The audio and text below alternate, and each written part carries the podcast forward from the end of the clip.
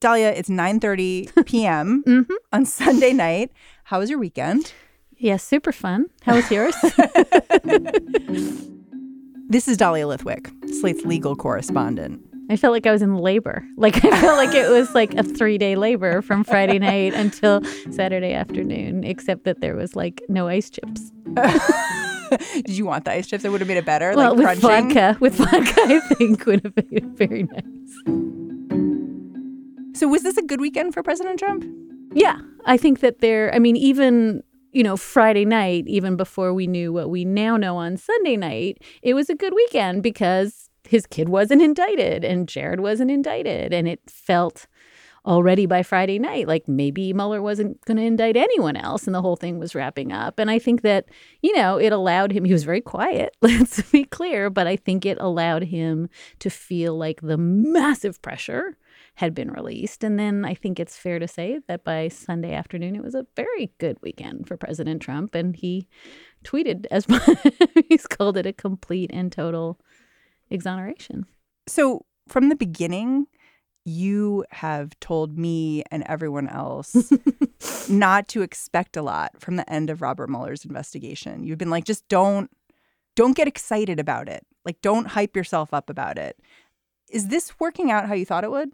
Kind of. I don't think I was ever saying that Mueller might just punt, which is a little bit of what happened today. But I did say if you're expecting whiz bang fireworks, you know, the president dragged off in cuffs, you know, on the White House lawn, that Mueller was never going to do that. And it was so fanciful to think that we could all just sit back and, you know, not care about anything because Mueller was going to handle it. And so I, I wasn't deliberately dampening expectations. I was just trying to think through what a lifelong institutional, careful, cautious, minimalist actor would do. And I just didn't think it was going to be like riding in on a white horse with a flaming, you know, sword. Just not how he rolls. But is this the end?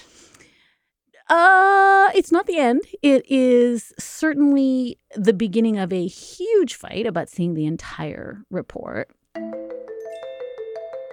Now it becomes a political problem. And and I think in a weird way, and I don't purport to speak for Robert Mueller, but I think in a weird way he wanted it to be a political problem. And part of the reasons he punted, and we don't fully know, and we're not going to know anything until we see the entirety of the report, but at least on the question of obstruction, when he said, you know, could be, maybe yes, maybe no, I'm not going to exonerate, not going to find obstruction. I think one of the things he was saying was, good luck with this, Adam Schiff.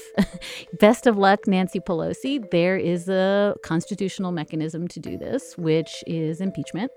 And uh, So he's like, I gotta go. I think that's right.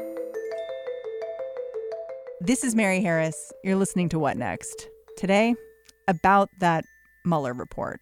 We have Dahlia Lithwick here. She's going to break down everything you need to know about what's happened now, where it's heading from here. Stay with us.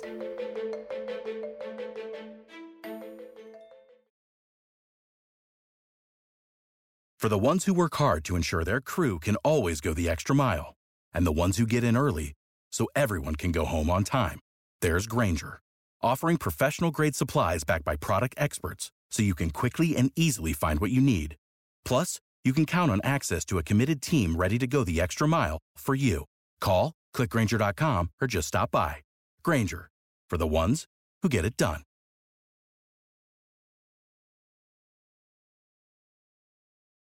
So, Friday night, we learned Robert Mueller's investigation was over. He's charged a lot of people, but everyone was waiting on this final report. Right. But we didn't get it. We didn't get it. Instead, on Sunday night, we got this four page letter from Attorney General William Barr. What did it say? Well, part of the problem is it's a, a four page summary of a document that we, our hearing reported was hundreds of pages long. And so, you know, the, the very best four page summary, I don't think can sweep in like all the levels of detail that we needed to see. But I think that the upshot of the four page summary is there are two things one is the Russia stuff, one is the obstruction stuff.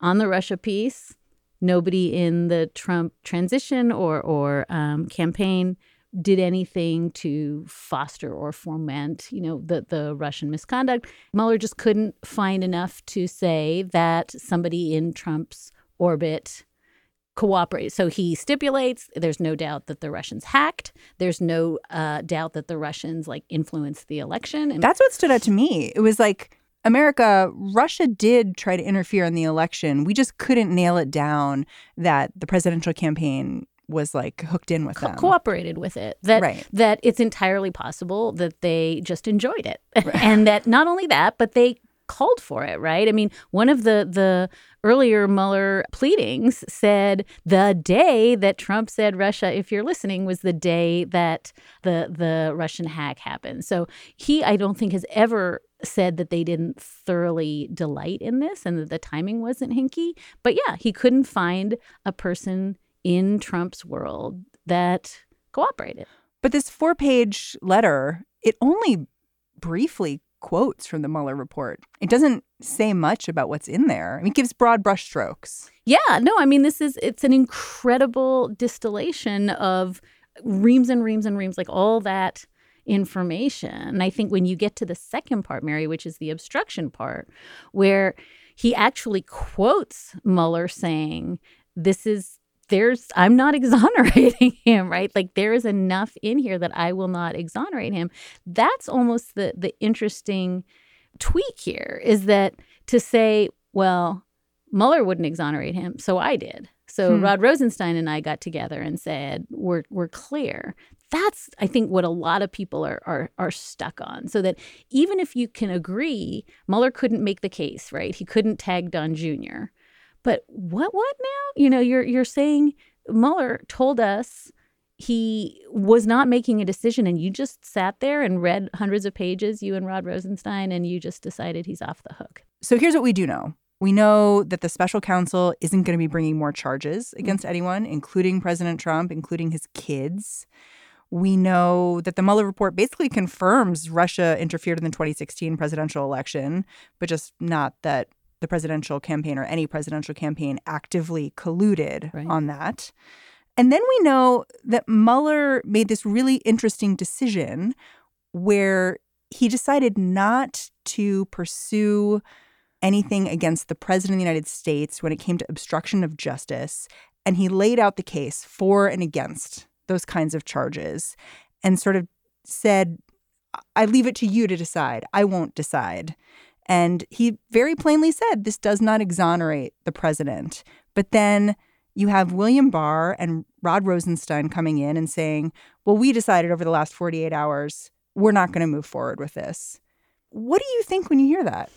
Well, I think uh, a couple things. One is circle back to Barr's audition memo, right? Where he said, I'm just telling you as a matter of law, the president cannot be tagged for obstruction, right? So so This is a memo that he sent in what July yeah, or something. this summer where he, you know, said it's not appropriate to even be examining this because the president is well within, you know, and there's a, a constitutional argument that, you know, he is within his rights to fire anyone at any time. And so this is not even an appropriate line of inquiry. and it was this mysterious thing at the time because he was a former attorney general, sort of just Right, sending just- a memo. just a little, a little gratis legal work. Right. So, so that's the first thing. It, it it feels as though he promised this and then he delivered it, and I think that's what is a little distressing. Uh, the other thing is, and I would commend to folks, there's a great David Lurie piece up uh, that went up in Slate on Sunday night that essentially said he's making a false statement of fact because what he's saying is because the underlying underlying crime wasn't proven, you cannot obstruct. So he's essentially saying you can't. We're, we're, he's off the hook for obstruction because he didn't do the predicate thing that he's been tagged for. because there was no collusion, he can't have obstructed justice. Exactly. But there are lots of examples Right. from the legal world where people have been pursued for obstruction of justice for crimes they didn't commit. And, and and more importantly, Mary, I think the most important thing, and this is Lurie's argument, and I actually think this is the New York Times op-ed's argument.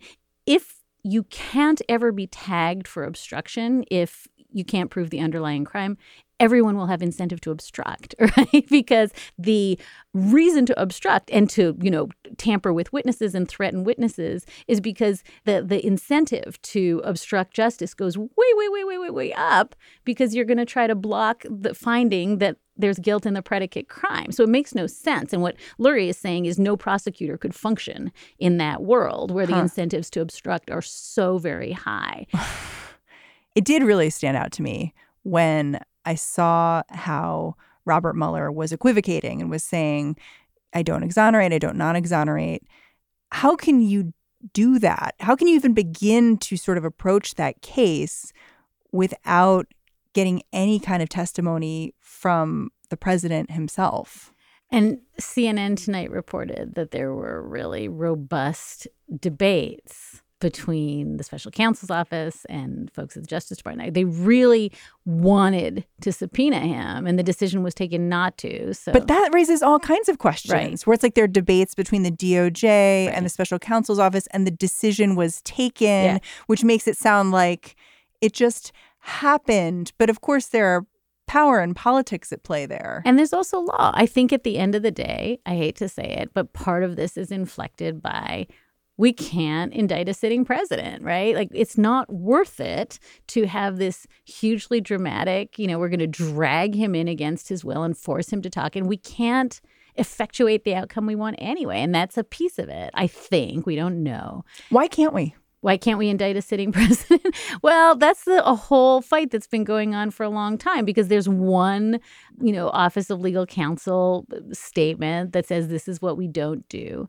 And it whether it has the force of law. I mean, we've been fighting about this for 2 years, but we don't know what force it has. We simply know that if you expected Mueller to in the face of that say, "Eh, screw it. I'm going to indict him anyway." That, that was never going to happen. And so I think But it that, sounds like there's like a dusty room at the DOJ where they have a bunch of books and uh, here's a, a rule, but it's not in the Constitution. It's not in the Constitution. But I think, again, we forget that part of the problem with investing all of our hope in law and lawyers and the Justice Department is that these are all small c conservative entities. These are not entity. This is not Cirque du Soleil, man. Like they do not twist themselves into pretzels to give us the outcomes that we want. They follow rules, and if there is guidance that says by and large, we think it's a really bad idea to indict a sitting president. That's what they're going to tend to fall back on.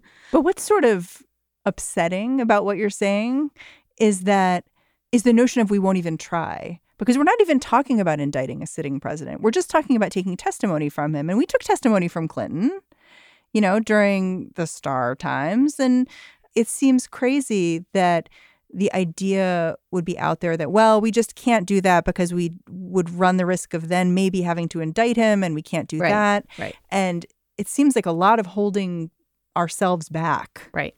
And a lot of the thinking around why Mueller's conclusions were as conservative as they were were because of that, right? Like you work back from, well, if you just can't, then you just don't do any of this other stuff. And that's what you're saying. That's really incredibly frustrating. I think the better question, if I were to reframe slightly, is how does Barr, without taking testimony from the president arrive at a conclusion that Mueller can't arrive at, right? Like Mueller in says, 48 hours. Mueller says, I don't know. I can't exculpate him. I'm not sure what happened. And then Barr, again, didn't sit down and interview the president on the record, but he's like, I feel that I can. I feel confident that I can. So that's almost more staggering to me. Not that Mueller didn't force the president to sit down uh, for an interview that he refused to sit down for, but that Barr didn't think that was necessary in order to come to the conclusion he came to. That's amazing.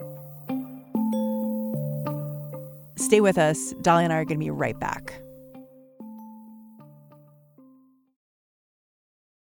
This episode is brought to you by SAP. First, the bad news. SAP Business AI will not help you generate cubist versions of your family's holiday photos, but it will help you understand which supplier is best to help you roll out your plant based packaging in Southeast Asia, or identify the training your junior project manager needs to rise up the ranks, or automate repetitive tasks while you focus on big innovations. So you can be ready for the next opportunity. Revolutionary technology, real world results. That's SAP Business AI. The other thing I noticed when I was reading William Barr's letter about obstruction was that he has this line where he says he looked at a number of actions by the president, most of which have been the subject of public reporting. And it kind of lays out this idea in your mind, like most of which. So I may not know about all of these events that took place that may have constituted obstruction. And they're probably in this report, which, by the way, I'm not reading right now. Right, right. No, it's total win win for the president, right? Because, first of all, it looks as though Barr is saying, like, such an inordinate amount of this obstruction happens in plain view, right? Like he turns around and tells Lester Holt, hey, like, dude, I'm totally obstructing right now. And so that he's off the hook for that because that happened in plain view. But the stuff that happened that I'm not telling you about, you're never going to get to see. And that's like just such a win-win, right, for for the president because it it it, it both says he can't really have obstructed if he was bragging about it, but also there's some stuff that he did that was obstructive enough to make Mueller very worried, and also you're never going to see it. Is there any reason not to give this full report to Congress? Like, it seems to me that congressional Democrats are really likely to leak this. Yeah, I mean, I think that there there's a couple things.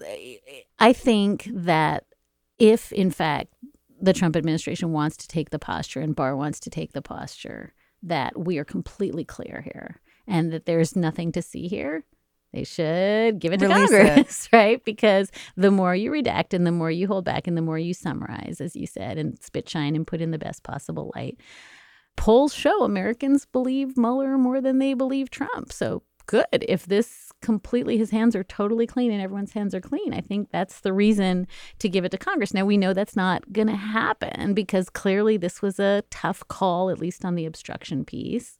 Don't forget when congress when the house starts to look at impeachment if they do or any of their oversight they don't have to find a criminal act beyond a reasonable doubt. Like that's a really high standard.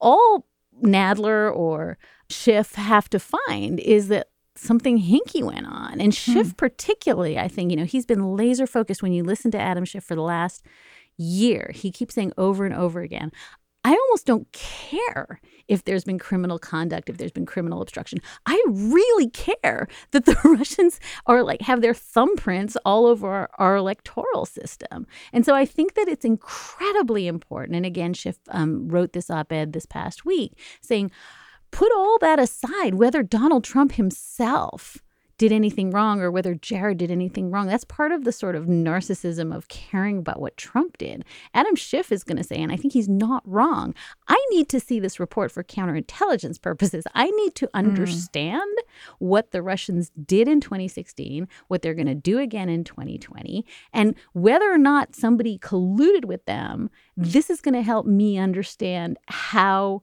to respond going forward on these questions of Russian interference and Russian hacking. And that's not nothing. I think if you want to put your money on a fight, that's a really good fight to put your money on. If there is some evidence in there that we need to see in order to fix, you know, our election system to fix social media, I think I need to see that before 2022.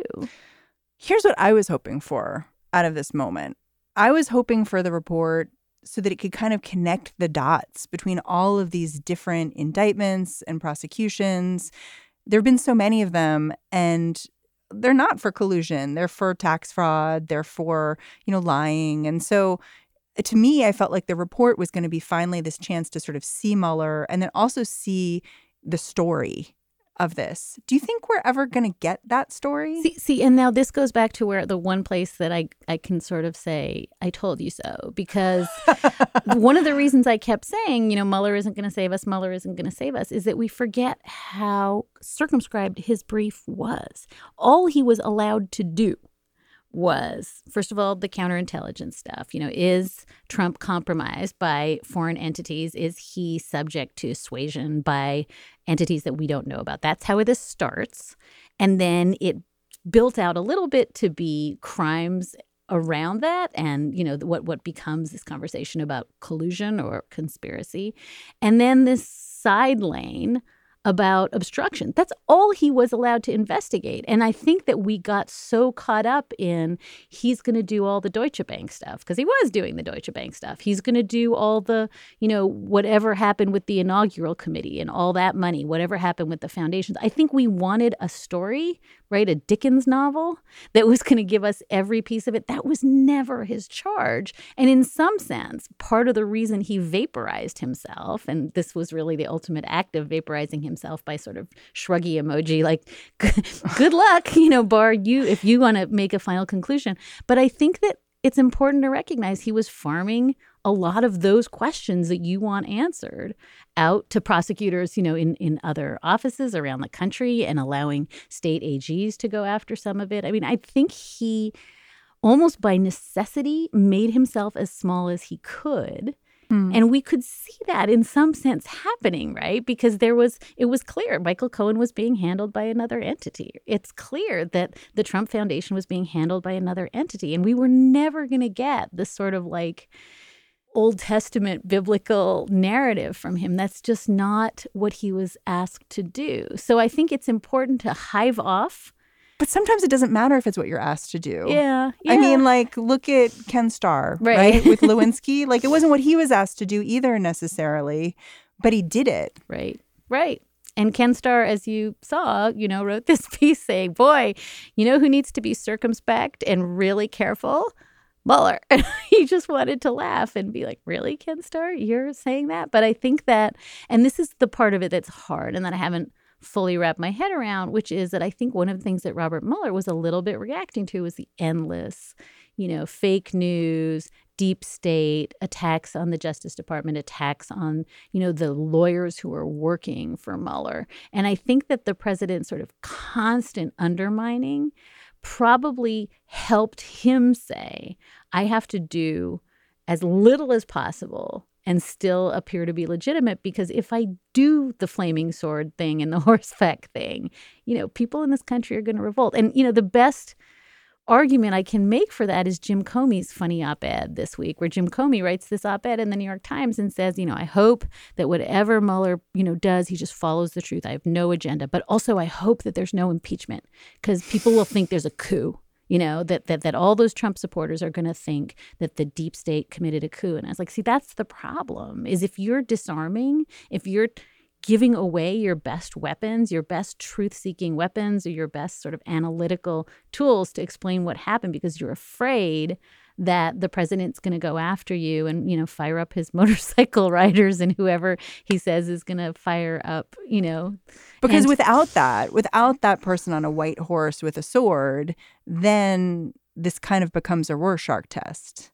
And we saw that this weekend where we saw even with very little information people reacting very strongly to it either on the very liberal side sort of upset and sad and I'm sorry there's not more prosecutions. And on the conservative side this is victory. This is you know full exoneration. You know you wrote this thing that I saw just in our, our private like chat channels where you said this was a perfect metaphor for why we can't have nice things. Why'd you say that well, I mean, I just, you know, two days of Fox News saying complete and total exoneration. No, you know, what, what did Tucker Carlson say? Happy no collusion day, right? Like they had determined this is before we got the Barr letter. They had determined already that it had completely been exculpatory and that nothing that had been done for the last two years was you know, to any purpose because the president had done nothing. And I just watched that and I thought, that's amazing. You know, with zero information, literally zero information other than that the report had been handed over, there was going to be no indictment, and that, you know, Barr didn't have a problem with the decisions that were made. They were doing their complete touchdown dance. And with zero information, we're seeing, as you said, you know, progressives just being like, oh, we totally lost. We lost everything. And I thought, this is such an interesting natural experiment in where we go. Hmm. And I think that the, where we go is with zero information for 48 hours. Fox News went to like declaring victory and in the absence of facts, saying the facts mean we win. And in the absence of any facts, many liberals went to the I guess we just lost. And I think that that I mean, that was the Merrick Garland story, right? Which I covered for a year. Like, in the absence of any real, actual thing happening, one side declares victory, the other side declares defeat. And, you know, there is a way in which you can certainly tell the story that good now this is not no longer a legal problem this is a political problem adam schiff and jerry nadler and nancy pelosi are going to have to extract that document somehow from the Justice Department.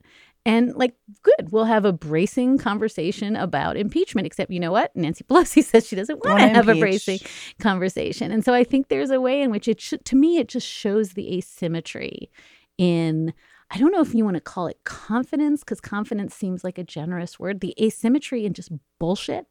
I think might be the better term. So, what does all this mean about where we go next? Because we don't have the full report.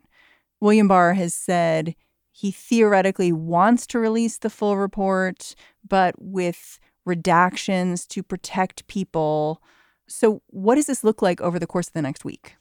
Well, two things. I think there is going to be just an all out, you know, scratch your eyes out fight to get the whole report.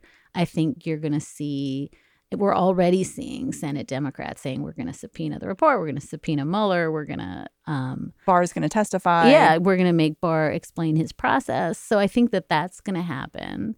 And I think then the question is whether there is energy among Democrats to push for that or whether this sort of declaration of defeat will be, you know, such that like, oh, well, you know, we gave it our best like 22 month run and we lost. So I think it's, it's in a weird way, you know, the thing that I kept writing every time, you're completely right. I've written the Mueller won't save us piece 400 times, Mary. But one of the things I kept sort of writing was like, be the Mueller you want to see in the world. Like, don't expect a hero. You be the hero, you know, get involved, get invested, care. I have to say, I think my new hero this weekend is Ariana Grande, right? Who's registering voters at her concerts and might be doing more to move the needle than any lawyer ever did. And I think that this is going to have to be, and I, I sound like I'm being fatuous, I'm really not. We kept thinking Mueller would save us. And we kept saying, I think, the moment that we'll hit the streets is when Trump fires Mueller, right? For two years, we've all had these like text alerts he didn't fire Mueller. So are we going to hit the streets for anything? And I think that the question is we know so much about so much corruption and so much unfitness and incompetence and self dealing. So I think the choice is for people to like take it on themselves to do something or to like hope for the next hero.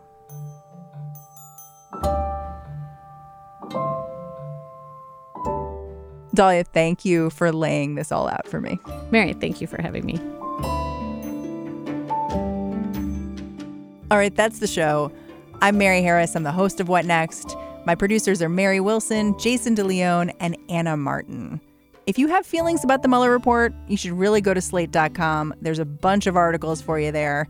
You can also take it out on the Apple podcast system. Leave us a rating or a review. We love it when you do that. It's awesome. It also helps us get new listeners. We love that even more, frankly. All right, I'm going to talk to you tomorrow.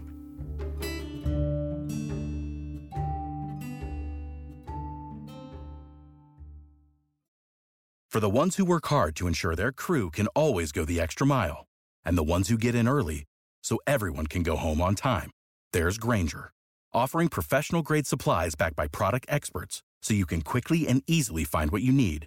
Plus, you can count on access to a committed team ready to go the extra mile for you. Call, clickgrainger.com, or just stop by. Grainger, for the ones who get it done.